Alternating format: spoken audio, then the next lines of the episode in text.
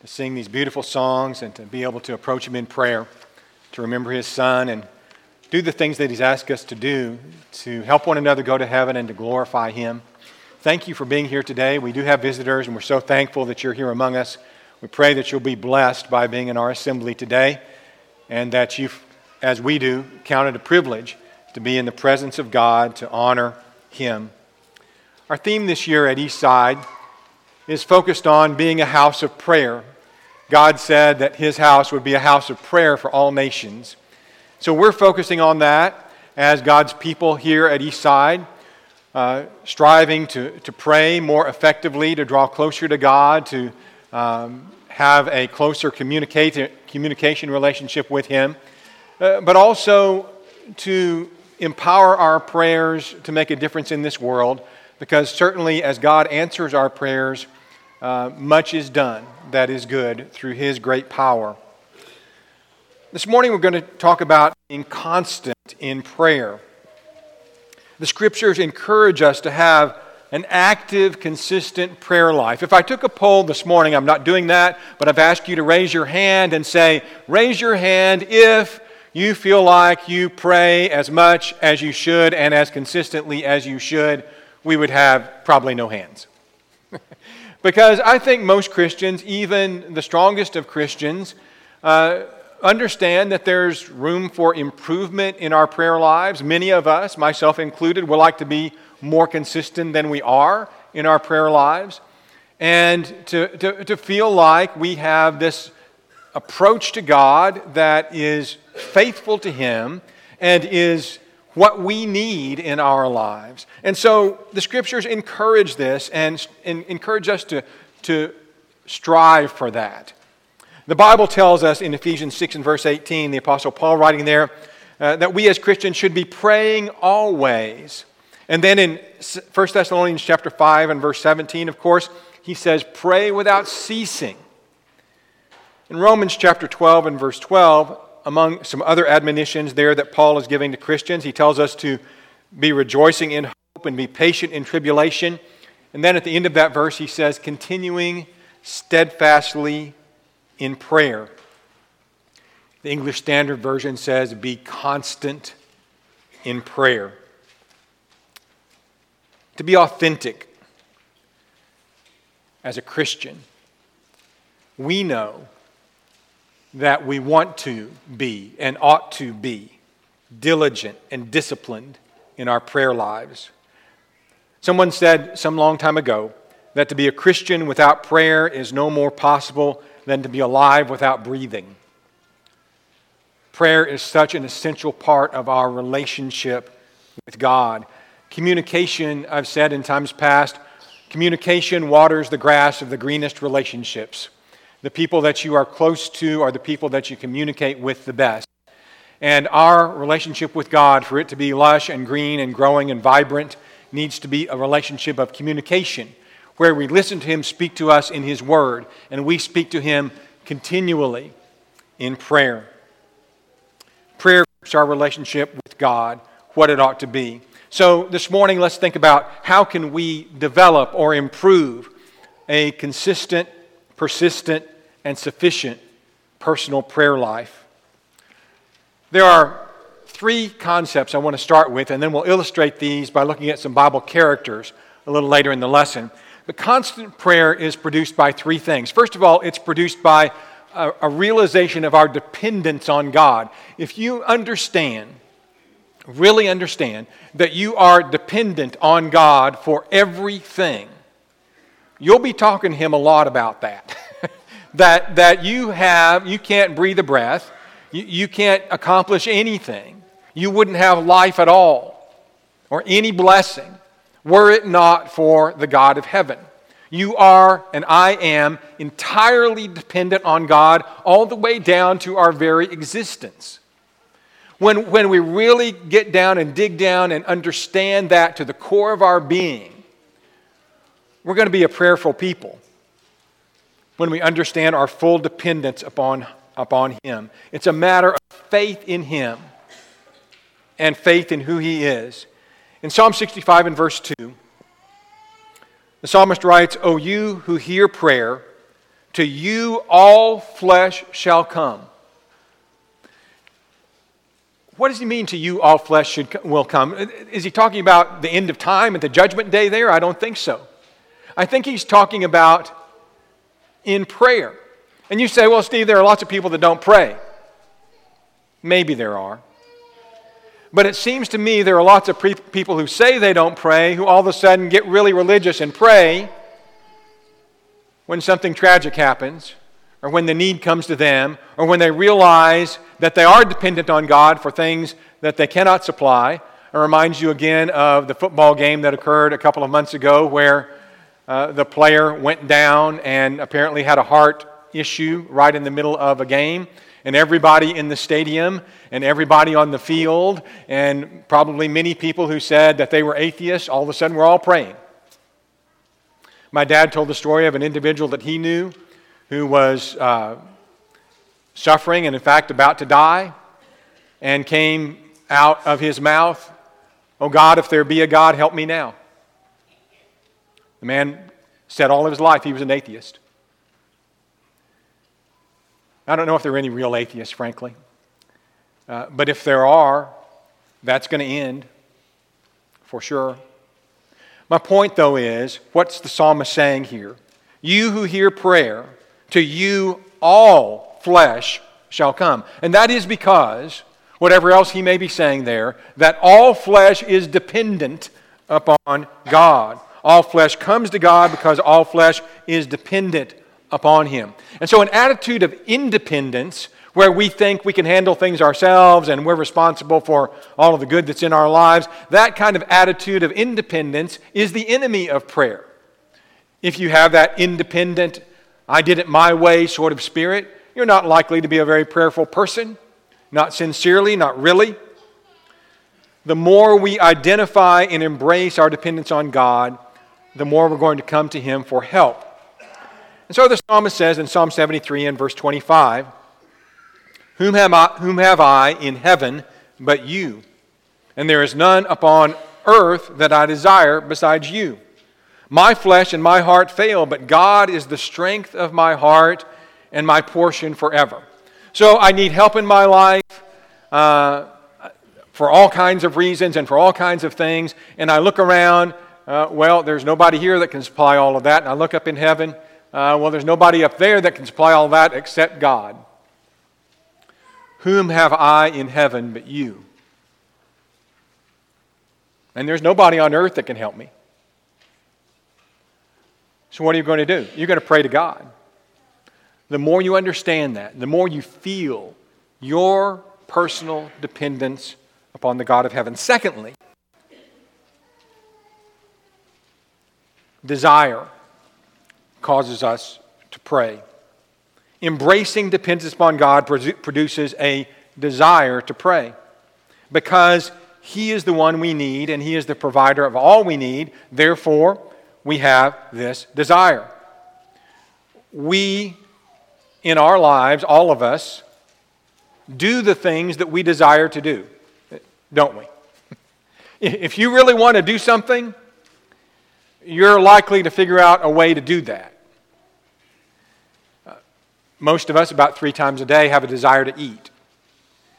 And, and we really, with a pretty consistent habit, figure out a way to do that. Sometimes it's a good bit more than three times a day, right? We, we can figure out how to get it done when we have a desire to do it. And so it is with prayer if our lives are not marked by prayer, it's usually, friends, it's usually not because we do not know how to pray. We may not know how to pray, but that's not the reason that we're not praying. It's usually not because we don't have time to pray. And we may be very, very busy.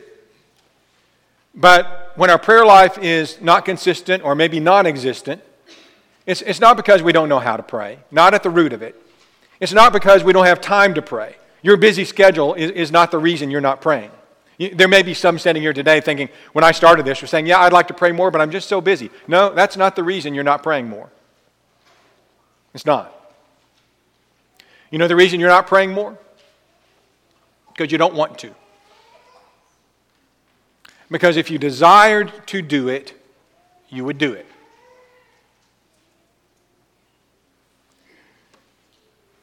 The Bible is pretty clear about that concept. We do the things we desire to do. When Jesus' disciples came to him in Luke chapter 11 and verse 1, and they said, Lord, teach us to pray, they perhaps didn't really understand what a good prayer was all about, what God expected for, of them in prayer, and it's a great request. Teach us to pray. Let's learn about how to pray. But notice in the question itself, there was desire already, right? they wouldn't have asked that if they didn't want to. And that's why I say it's, it's not about you don't know how to, because if you want to, you'll go learn how to. You'll do what the disciples did and, uh, Lord, teach me to pray. You see, if you want to. It all gets back to want to. In Zechariah chapter 8, there's a great passage. The prophet there picturing the time to come when God's people uh, would in, be enjoying the, the reign of the Messiah and describes an infectious desire to pray that would exist among the people of God. I'd like to read this to you Zechariah chapter 8 and verse 21. The inhabitants of one city shall go to another, saying, Let us continue to go and pray before the Lord. Notice that phrase. Let us continue to go and pray before the Lord and seek the Lord of hosts. I myself will also go Yes, many peoples and strong nations shall come to seek the Lord of hosts in Jerusalem and to pray before the Lord. Thus says the Lord of hosts, in those days, ten men from every language of, of the nations shall grasp the sleeve of a Jewish man, saying, Let us go with you, for we have heard that God is with you. Obviously, uh, a prophecy of the kingdom to come that would be issued in by the, the, by the Messiah, that would begin with the, the Jewish people who were the first ones to become Christians. And on that day of Pentecost, there were Jews from every nation under heaven present, it says in Acts chapter 2. And by the end of the day, 3,000 of them were baptized into Christ for the remission of their sins and became Christians. And we learn that they continued in prayer from that day forward. That's what that's a prophecy of. But you see the desire, the enthusiasm. We can go pray to God. Let's go pray to God. Let's continue to go pray to God. They are making God's house into what God intended for his house to be a house of prayer. That's what that prophecy is about. And that's what we should fulfill today, even at Eastside.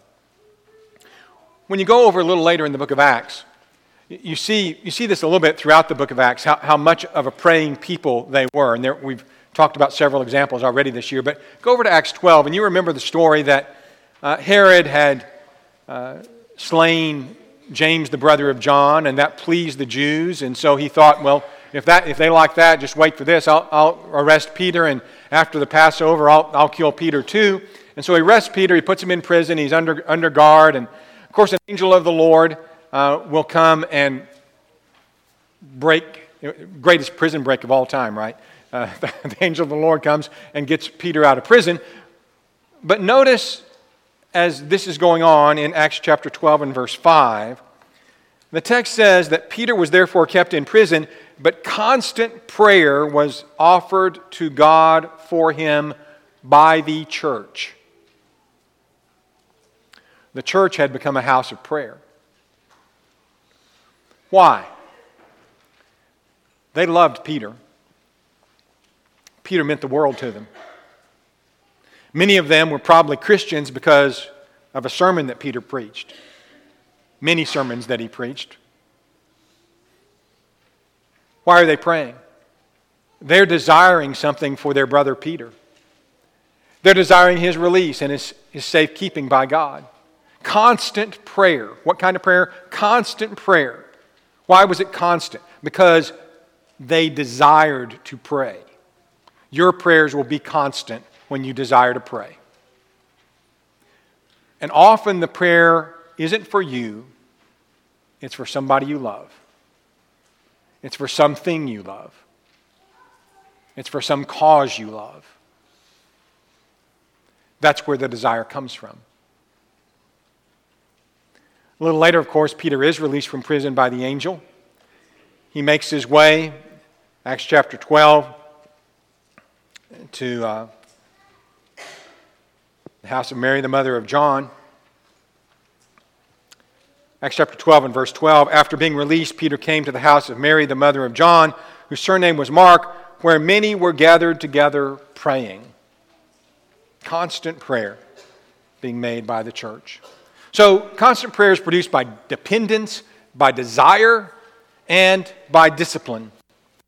Even with an awareness of our dependence on God and a desire for prayer that, that grows from it, consistent prayer cannot and will not be maintained apart from personal discipline, self discipline. We must make prayer a priority. A strong prayer plan I'm going to do this this way. We're going to guard the time that we've set aside to pray. All of that is a matter of discipline.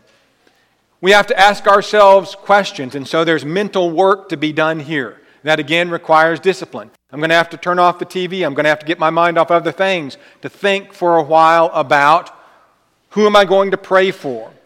What are their needs? What am I going to pray about? Where am I going to pray? When am I going to pray? Those things aren't going to just happen until you decide they're going to happen. You have to do that.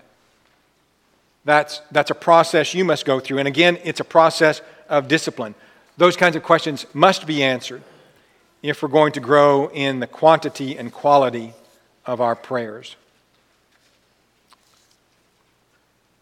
Constant dependence on God produces constant prayer.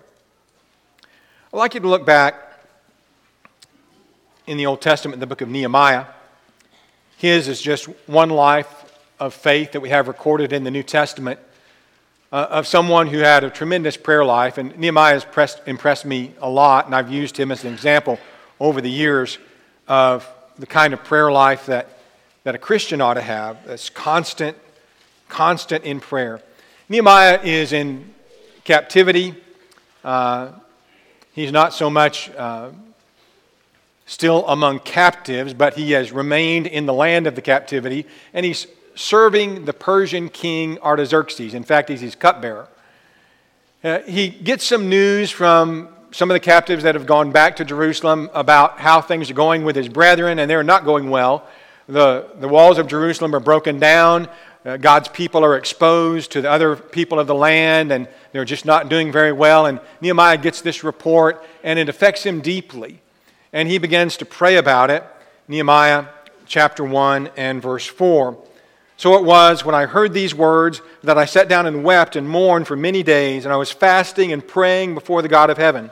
And I said, I pray, Lord God of heaven, O great and awesome God, you who keep covenant and mercy with those who love you and observe your commandments, please let your ear be attentive and your eyes open that you may hear the prayer of your servant, which I pray before you now, day and night, for the children of Israel.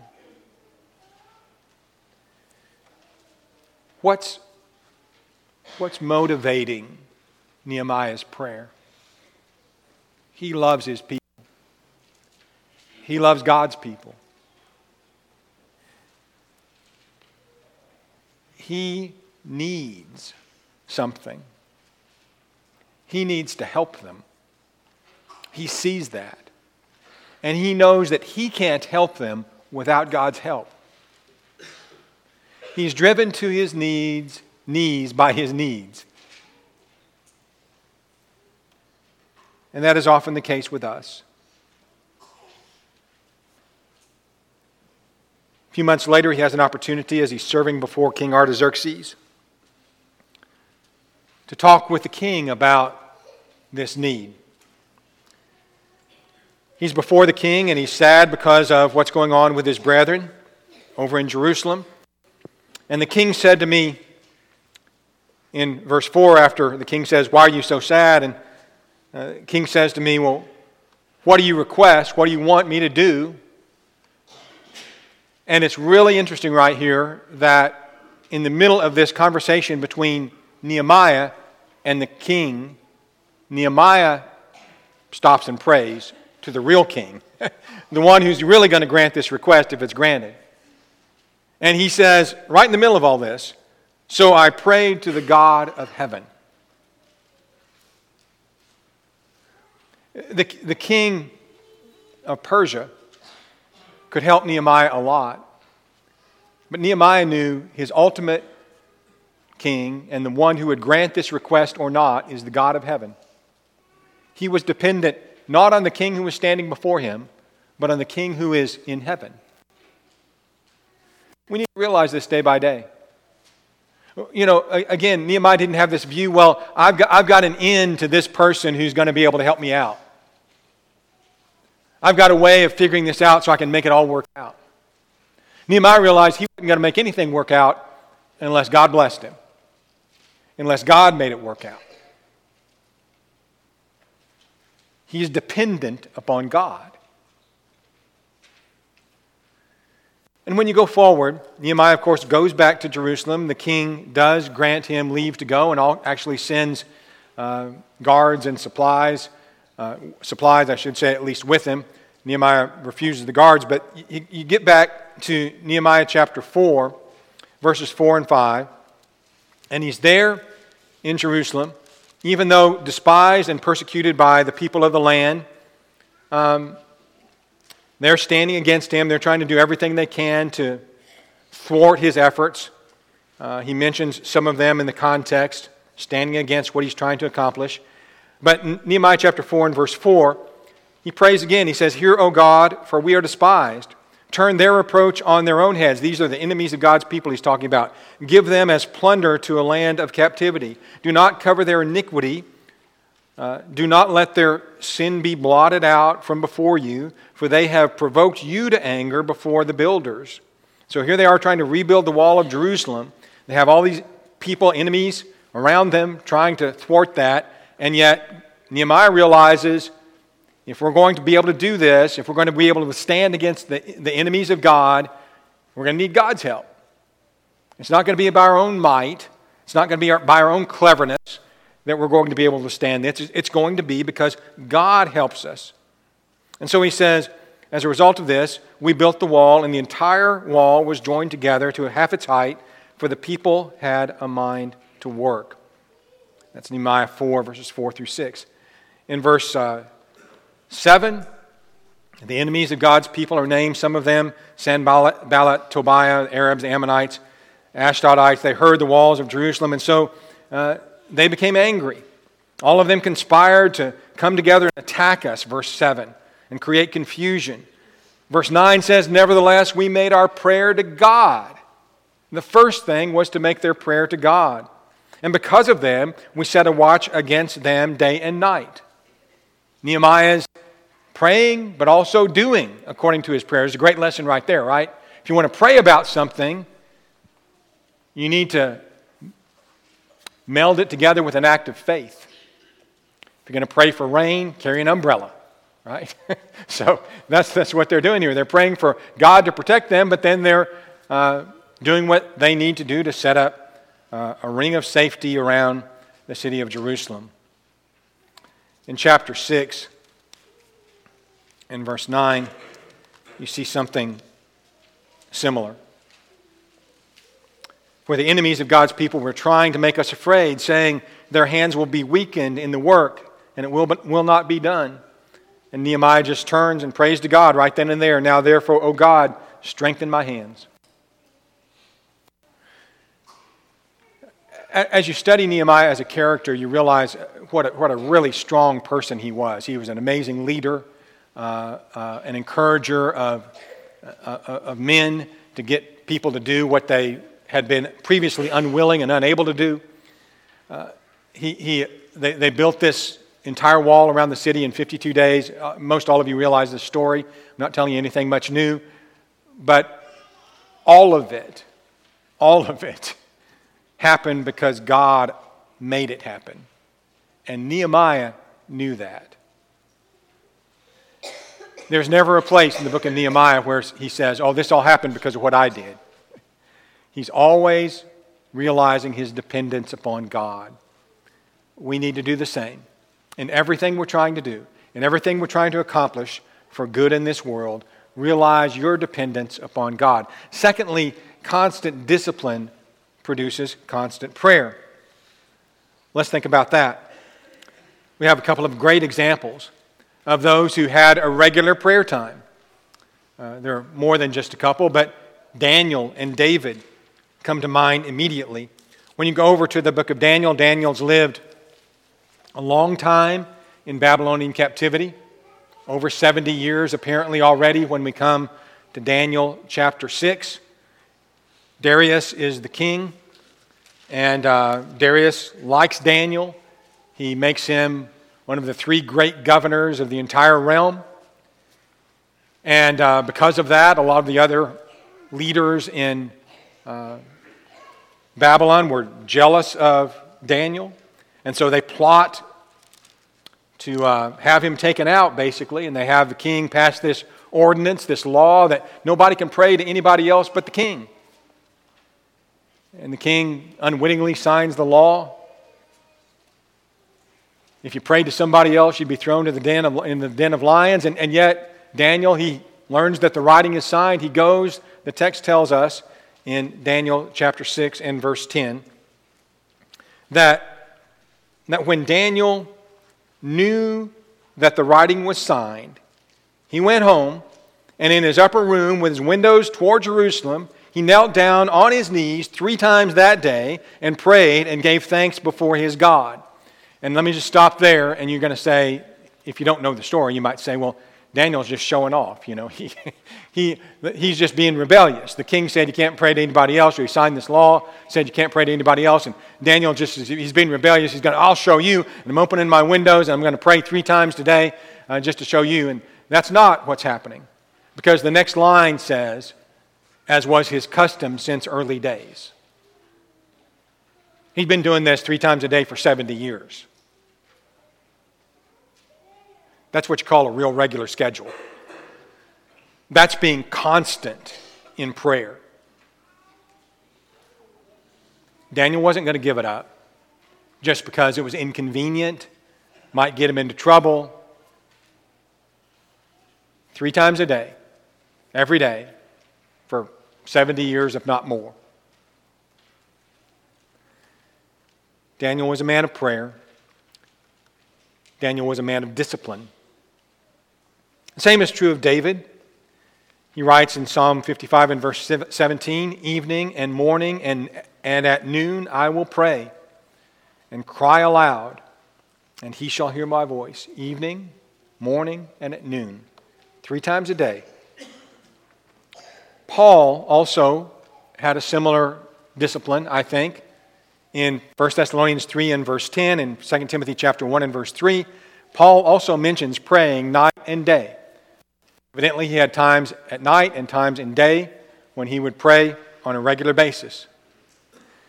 And that brings us to this third aspect of developing a constant life of prayer constant concern for people, this desire that we have for the well being of those that we love. Constant concern for people produces constant prayer. And I, would encourage you to keep a list, a mental list at least, and probably if you could write something down somewhere or have a list of people and things to pray about. This really helps with the discipline aspect. It helps you keep these people in your heart and mind going forward. But Paul consistently prayed uh, with specific people in mind, uh, both churches and individuals. If you read Paul's epistles, about 13 of them, I think, You'll find prayer mentioned in every one of his epistles. Every one. He talks about prayer. And in many of them, he talks about the frequency of his prayer life and those for whom he's praying. Let me just give you a few examples of that. Romans chapter 1 and verse 9. God is my witness whom I serve with my spirit in the gospel of his Son, that without ceasing I make mention of you always in my prayers. Colossians 1 and verse 3 We give thanks to the God and Father of our Lord Jesus Christ, praying always for you. Now, so far he said, I'm praying for all of the Romans and I'm praying for all the Colossians. Philippians 1 and verse 4 Always in every prayer of mine, making request for you all with joy. 1 Thessalonians 1 and verse 2 We give thanks to God always for you all, making mention of you in our prayers. 2 Thessalonians 1 and verse 3 We are bound to thank God always for you, brethren. Philemon, verses 4 and 5 I thank my God, making mention of you always in my prayers, hearing of your love and faith which you have toward the Lord Jesus and toward all the saints. You get a feeling he sure prayed a lot. And for a lot of people. And that he did this constantly, continually, without ceasing. I want you to know this is hard to do. I'm not fooling around. I find it extremely challenging to do what we have Paul exemplifying here. Our brothers and sisters in Christ in this congregation, all of whom cross my mind and I pray for it time from time to time, depending on your needs and what I know about them. But I want to tell you what, it's a, it's a challenge to keep just the ones in this congregation in my mind and in my prayers constantly. I know of a lot of other congregations in this world have had personal relationships with a lot of different people who are Christians. Probably not as many as Paul. And I'll just say I don't know how he did it. Facebook is helping me a lot in that I get messages from a lot of people in a lot of churches uh, on a daily basis that reminds me of what their needs are and what my concerns for them are. And even then, someone or something will slip my mind, even if I've written it down. I'm just telling you, oh, Steve, you're, you're talking about something that's really, really hard to do. I'm just telling you, I understand that. it's really, really hard to do. But to me, if we love folks, and we do, and we want the best for our brethren here and elsewhere, wherever elsewhere may be, we're going to want to pray for them. And it's that loving desire for their well being that keeps us motivated that helps us to be constant in prayer. Paul's prayers included supplication, intercession, and thanksgiving for people all the time. And he exhorts us to pray in exactly the same way. That's the challenge before me and you this morning. 1 Timothy 2 and verse 1. Therefore, I exhort, first of all, that supplications, prayers, intercessions, and giving of thanks be made for all men and here he includes now not only Christians, not only loved ones in Christ, but of course he includes kings and all who are in authority, that we may live a quiet and peaceable life. In Ephesians 6 and verse 18, the command is this praying always with all prayer and supplication in the Spirit, being watchful to this end. That means awake and alert and continuing in it. Praying always, being watchful to this end, with all perseverance and supplication for all the saints. That's a tall order. But that's the order for all the saints. You may ask, how am I going to make a list that big?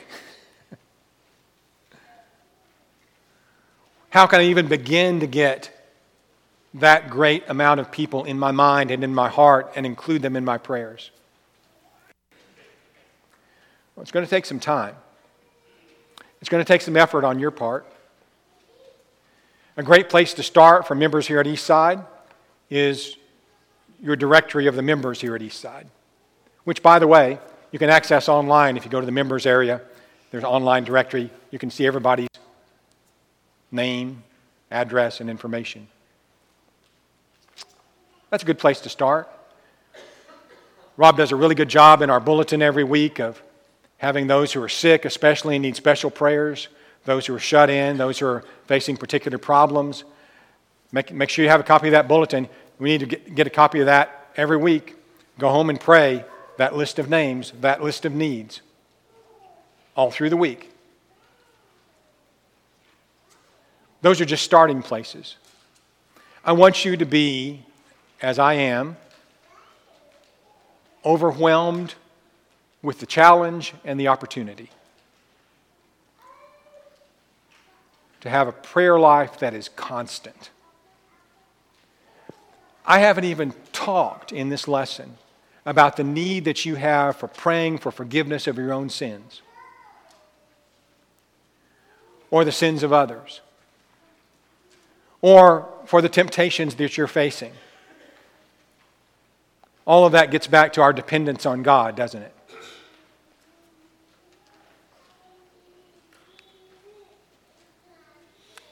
In my mind,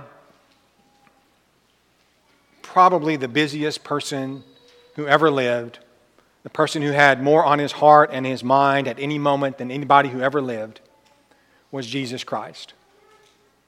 I, I don't know how anybody could have had more on his heart and mind that concerned him. I don't know of anybody that loved people more than Jesus loved them. I don't know anybody that lived a busier life Jesus. In the Gospel of Luke, chapter 5 and verse 15, the report went around concerning him all the more after he'd done some miracles. And great multitudes came together to hear and to be healed by him of their infirmities. So, he himself often withdrew into the wilderness to pray. The busier he got, the more he found time to pray, not the less. The more pressures there were, the more people there were in need, the more he found time to pray. Jesus took the time. Instead of being too busy to pray, he was too busy not to. I heard a story several years ago of a pioneer preacher. This is something that's come to my mind often. Back in the days where the preachers would, you know, get on their horse at six o'clock in the morning and ride however many miles and preach at one place, and then they ride however many miles, preach at another, and may preach at five or six congregations, going on horseback the whole time. There were preachers in North Alabama that did that, by the way, and probably some of your uh, longtime uh, old relatives are, were, became Christians because of one particular that I knew of that went all around North Alabama on a horse for a long time. And then his horse died, and the brethren wouldn't buy him another horse, and so he had to go by foot. Uh, and still he did, back in the 1800s. But having said all of that, I read about such a pioneer preacher a number of years ago, heard about him. And he wrote in his journal, I have much to do tomorrow. And he wrote about, you know, I need to get up and ride and go to this church and this church and this church. I should be up by five in the morning to do all of this. So I will arise at four to pray.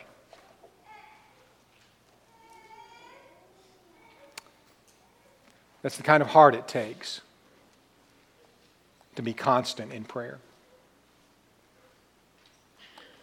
Let that be our heart. Thank you so much for listening this morning. May God bless us all as we strive to grow closer to Him in prayer. This morning, there might be somebody here who is just not close to God at all in this moment. Maybe you haven't even talked to God in the last, you don't know when you've last talked to Him. There may well be somebody sitting here this morning exactly there. And if that's your case, won't you come back to Him? His arms are wide open.